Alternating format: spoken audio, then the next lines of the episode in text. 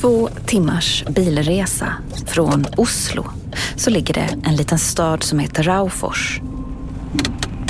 Den är belägen i en ravin med berg på båda sidorna. Staden består i princip av en enda liten huvudgata och mitt på den, Här, i ett gult trähus, fotograf Raufoss. Så ligger en liten fotoateljé. Goddag. Velkommen. Hej. Eh, I fotoateljén så jobbade en man, stilig på det där väderbitna sättet. Silvergrått hår och stort friskt leende. Det är porträttfotografen Tom Hansen. Om meg som heter Inger Marie Nerby. Och fotografen Tom, han känner till kvinnan med den tunga kofferten. Eller han känner till henne som Inger Marie Närby. Hennes första namn. Det är namn hon föds till här i Raufors 1957. Den här lilla staden i ravinen är hennes födelseort. Jeg vet du har vært hos meg. Vært hos deg?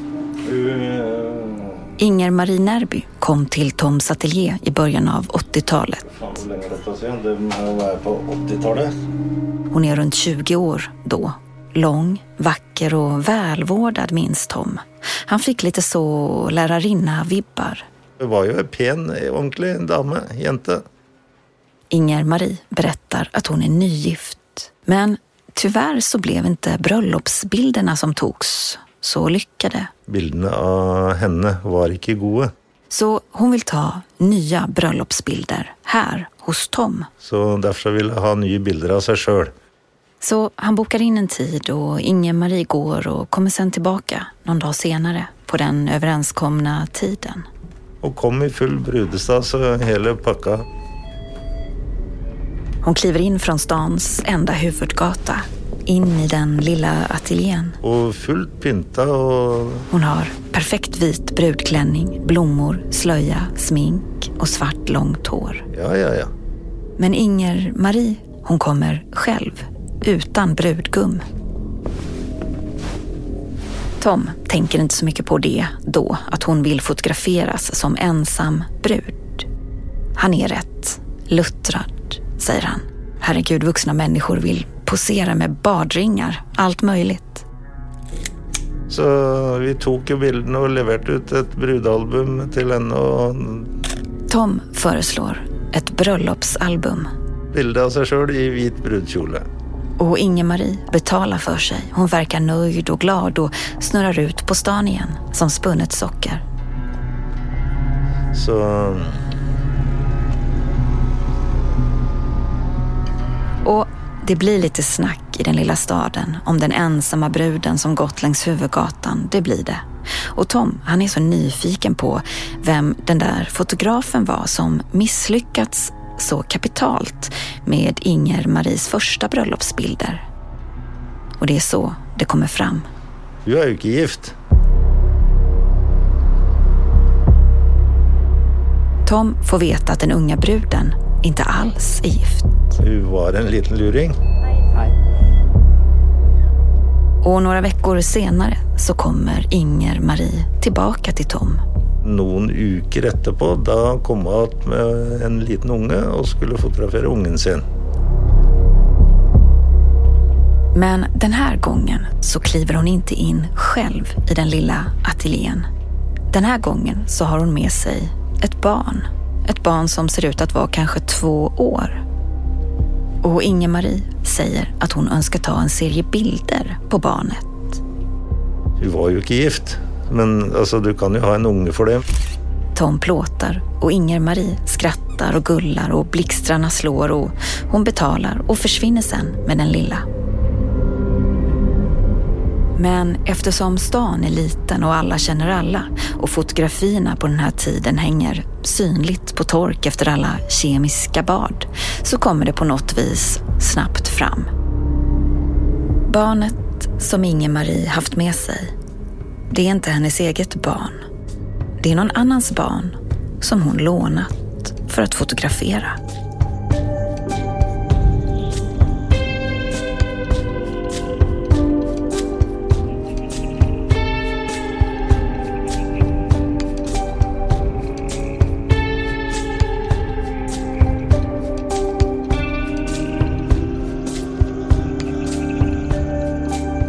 Third Ear Studio presenterar Kvinnan med den tunga kofferten. En serie i åtta delar baserad på en originalidé av Christer Moltzen. Programmet är gjort av Sara Lundin och David Mer. Och så här, vi släpper ett avsnitt i veckan av den här serien. Men vill du höra alltihop redan nu? Då kan du bli prenumerant hos oss. Det kostar 49 kronor i månaden då stöttar du vår journalistik och så får du också tillgång till alla andra program som vi gör. Gå in på thirdear.studio och teckna en prenumeration. Eller läs mer i avsnittsbeskrivningen. Nu börjar vi. Del 4. En ensam brud. That picture is probably the most lonely thing that I've ever seen. The, the dream, it's so obvious. In those two pictures, right? I mean, she wants to be this young, beautiful bride with flowers and a huge smile and a perfect white wedding dress. That's who she wants to be. That that is what she wants people to see her as. Um, her, her, her trouble and her problem, as always, is that she's not.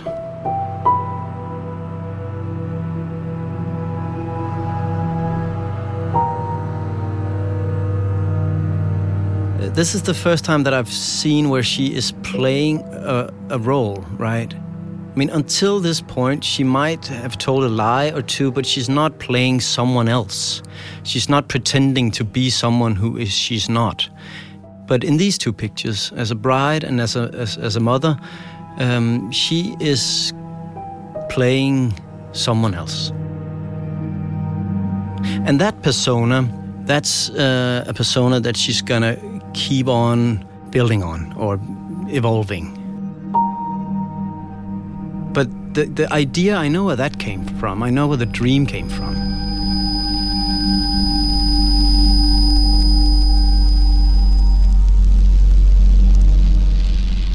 Jo, det er jo nesten litt sånn hva skal man si, litt uh, merkelig att, att det kan gå sånn. Alltså. Det här är Ordne Wessnes. Han är gammal klasskamrat till kvinnan med den tunga kofferten. Vi gick i samma klass, det var liksom 22-23 elever. Han har tagit fram ett gammalt eh, klassfoto av 1B i Raufors skola. Om du ser på det bildet i, i, i eh, barneskolebildet hvor vi da er vel kanske åtta år. Året är 1965 och på klassfotot så står norska barn i tre rader, nästan alla i stickade tröjor. Men längst bak, i mitten av raden, så sticker ett barn ut. Ett barn som skiljer sig från alla andra på fotot. Det är Inger Marie och hon är ett huvud längre än alla andra. Hon var ju en väldigt, på något en stor en stor jente då. Hon har långt mörkt hår och en svart satinblus med axelvaddar. Hon ser äldre ut än sina åtta år, nästan som en biträdande lärare, säger Ordne. Eh, Inge-Marie står väldigt alene. Och så är det mycket mer luft runt henne än runt de andra barnen. De andra barnen, de står nära varandra, axel mot axel. Men mellan Inger-Marie och de andra så är det minst en halv meter. Nästan som om de lutar sig lite bort från henne. Så, så, så det kan gott, gott vara att hon, hon på något sätt inte hade någon väldigt, många väldigt nära vänner. Inger-Marie kanske ljög om saker redan då, säger Ordne men han minns inte att just hennes historier stod ut direkt från vad någon annan klasskompis sa. Men det är klart, om man ser på fotot nu med en vuxen blick. En åttaåring i svart satin. Allvarlig, med axelvaddar. Och den där halvmetern som det är mellan henne och de andra. Det kan vara en slump förstås, men de där centimeternas mellanrum måste ha känts stora som ett hav. Typ som ett okänt vatten som skilde dem åt.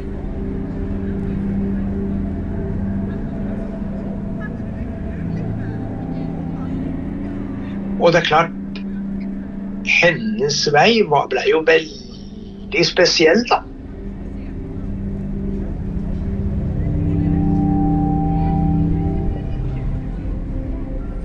Inger Marie växer upp i Raufors med båda föräldrarna.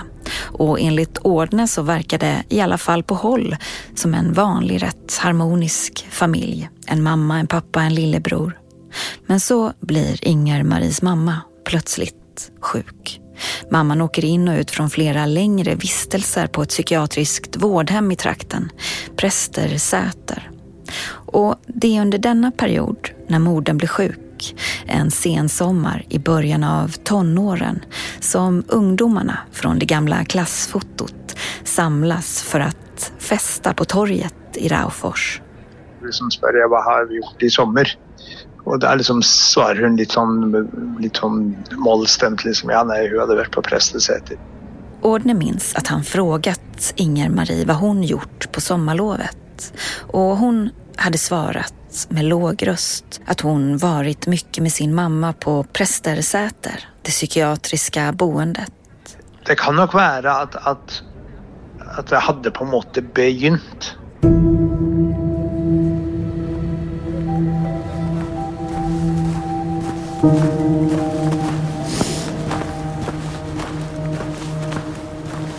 Lars? Halloj, är du kvar? Yeah, Lars Överland, min norska kollega. I'm here again.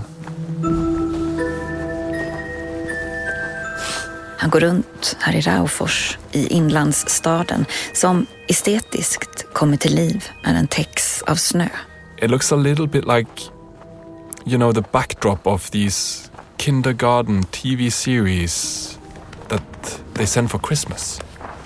Och Lars ville hit till platsen som var barndom, historia, ett slags fundament Yeah, för kvinnan som kom att svindla sig runt hela Skandinavien. I wanted to go back in time to see if I could find, you know, kind of the inner Russian wood doll. You know, before she started playing characters. Who is she? Lars går mot hennes barndomshem. Ett hus med gamla äppelträd. I'll just check the mailbox to be sure. I mean, it's just covered in snow. Det är Inger Maries bror som bor i det här huset nu. Yeah. Feels so intrusive and creepy. You know, like lurking, fucking lurking, voyaging.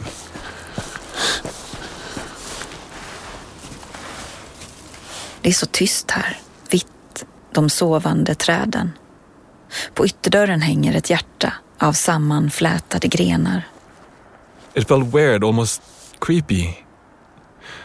Or, to be honest, I felt like a voyager. You know, the this person that looks at other people. And the one I knew could understand my ambivalence was Christer in Denmark.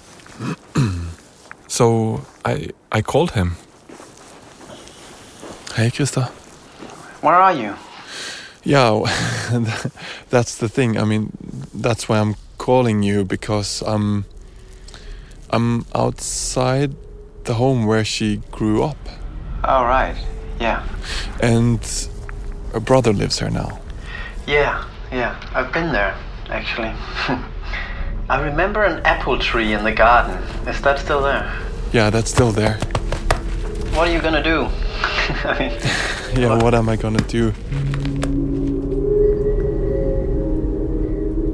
Lars, han bara står där, stilla, med mobilen i minusgrader och ser på kvinnan med koffertens barndomshem. Han har gått på hennes begravning, sjungit salmer vid hennes kista och hoppat ut genom ett hotellfönster och skadat ryggen. Allt för att försöka närma sig, kanske förstå henne lite. Precis som Christer har gjort i flera år. Men nu, nu när Lars i princip bara är en dörrknackning bort från varje journalists våta dröm. Ett samtal med närmast levande anhörig, hennes bror. Ja, då tvekar han. För I mean, you know, in one way, it would be nice to hear more about how she grew up and everything. At the same time, you know, the family they they're sick and tired of this. They they they're tired of of answering questions they can't answer about her. Right. You know, her father, he's dead now, but he always answered the same thing. I don't know. It doesn't make sense to me. And the, yeah, and there is kind of this feeling, I think, that they're kind of held accountable for what she does. I mean, I, I that that's the feeling I had back then, at least. That you know, I, I just found that kind of unfair. Exactly. And, and every time I just and also had this feeling that every time she did something new, some journalist would call them and you know kind of try and force them to give the answers to the question of why why is she doing this? What what went wrong in her childhood? What what you know and, and it, it's a it's it's questions it's just questions yeah but it's still kind of you know it's it is a pointed finger you know Yeah. It just, it seems, it feels like, you know, crossing a border that's unfair. To go over and, like, you know, ring the doorbell. I honestly feel like this is where to turn around instead of, you know, Yeah, don't. Yeah. I think you're right in, in, in turning around. That's that's my gut feeling too. And and not to force him to uh, into the story. He has nothing to do with it. And which is also, you know, this question people keep they keep asking me this question what went wrong in her childhood something must have gone so wrong in her childhood but you know, he had probably a similar childhood. This this man, and he he he he chose a different path in his life. I have to, you know, we have to remember that. I think yeah, he, he has a decent job. maybe it's time to leave him alone. Okay, I'm actually walking away now. It's not like something goes wrong in your childhood and then you are a, a lifetime swindler. That's not how it works. You know, it's just it's just way too simple. The childhood trauma answer, that's not enough at all. No. No. It's it's super cold here, so I'm freezing my fucking fingers off. I need to get into the car. All right. Well, I have to run off. Thanks, Christoph. Ciao. Ciao.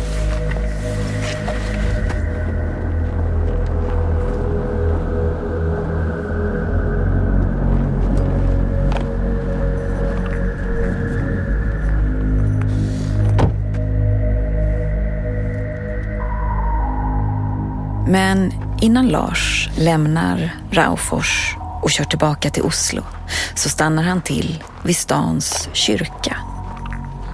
Otroligt vacker kyrka. Vit, spetsig och alldeles intill en fryst flod. Här satt du. Det här är en speciell plats för kvinnan med den tunga kofferten. På främsta rad i 1975. Det här är hennes första kyrka. It's the first church she ever went to. Den första av hundratals sakrala platser som hon kommer att söka sig till.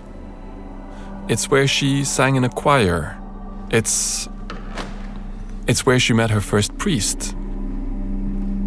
It's where she assembled a lot of the tools that she will later use in um, her scams. That came from from the church in Raufoss.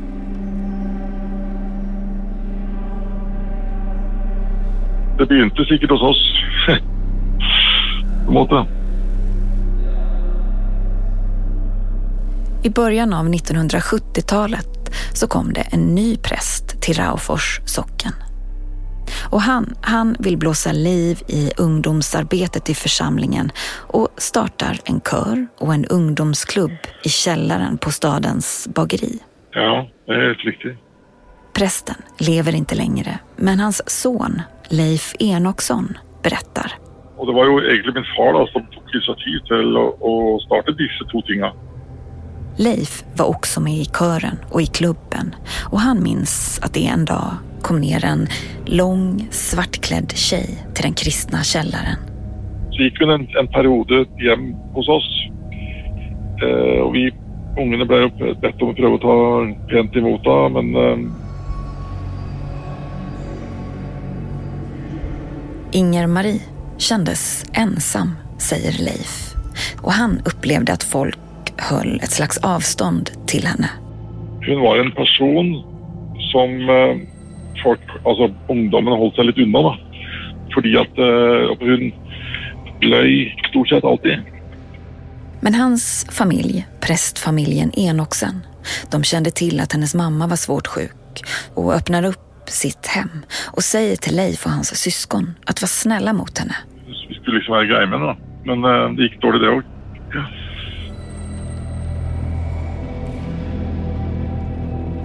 Inger-Marie får vara i den vackra historiska prästbostaden så mycket hon vill. Hon tycker om det. Det är där som predikningarna skrivs och tårtorna till kyrkkaffet bakas. Det är typ som ett gigantiskt, gudfruktigt dockhus.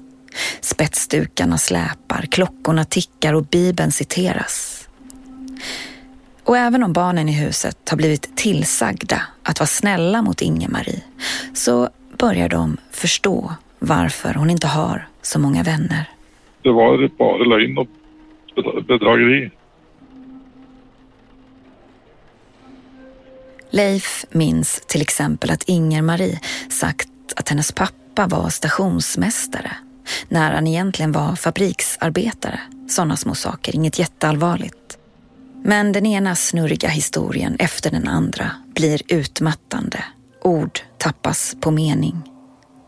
Men så, när det är dags att konfirmeras, ja, då tar Inge-Maries fantasier ny skruv.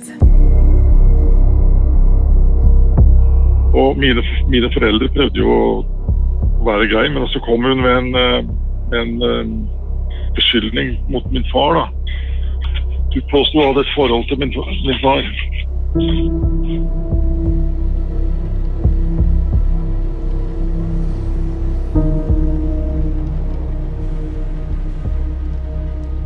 Inge-Marie säger till några av tjejerna i sin konfirmationsgrupp att hon har en relation med prästen, Leifs pappa. Hon säger att han redan köpt en perfekt vit brudklänning till henne.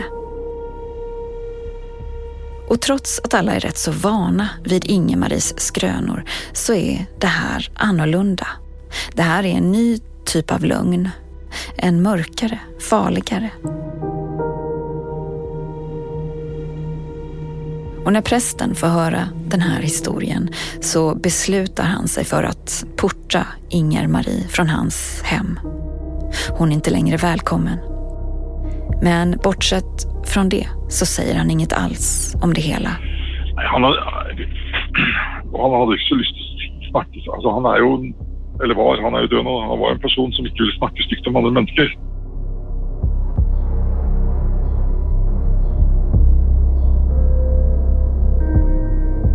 Um, that's kind of the first lie with big consequences that I found. Because they, they weren't having an affair. I mean, I- we have to be totally uh, clear about that. That's not true. She was not having an affair with the priest. That was something she came up with as a fantasy.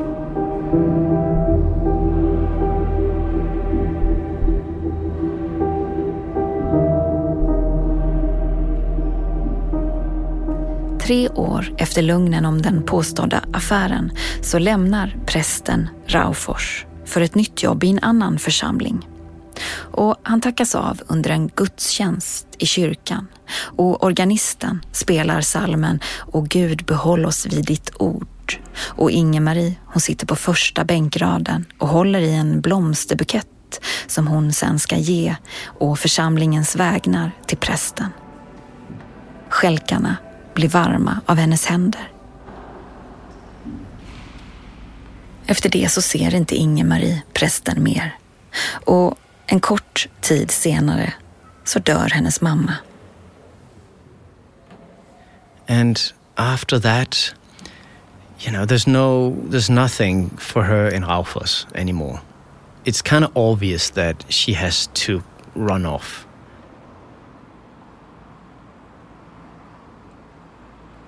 Så Inger-Marie lämnar ravinstaden, barndomen, bergen och när hon några år senare kommer tillbaka så gör hon entré i brudklänning. En perfekt vit som hon sveper ner längs huvudgatan i. Och så kliver hon in i Tom Hansens lilla fotoateljé och förevigar sig själv så som hon vill bli sedd.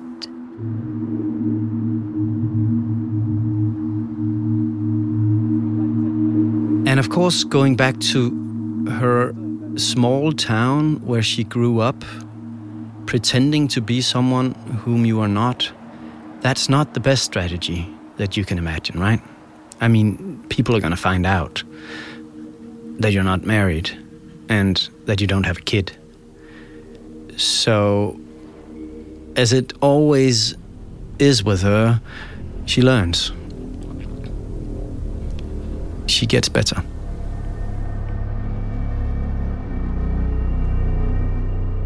I nästa avsnitt. Att utnyttja döda barn för några kronor, det Pengarna spelar mig ingen roll. Men det är oförlåtligt att använda döda barn på det sättet.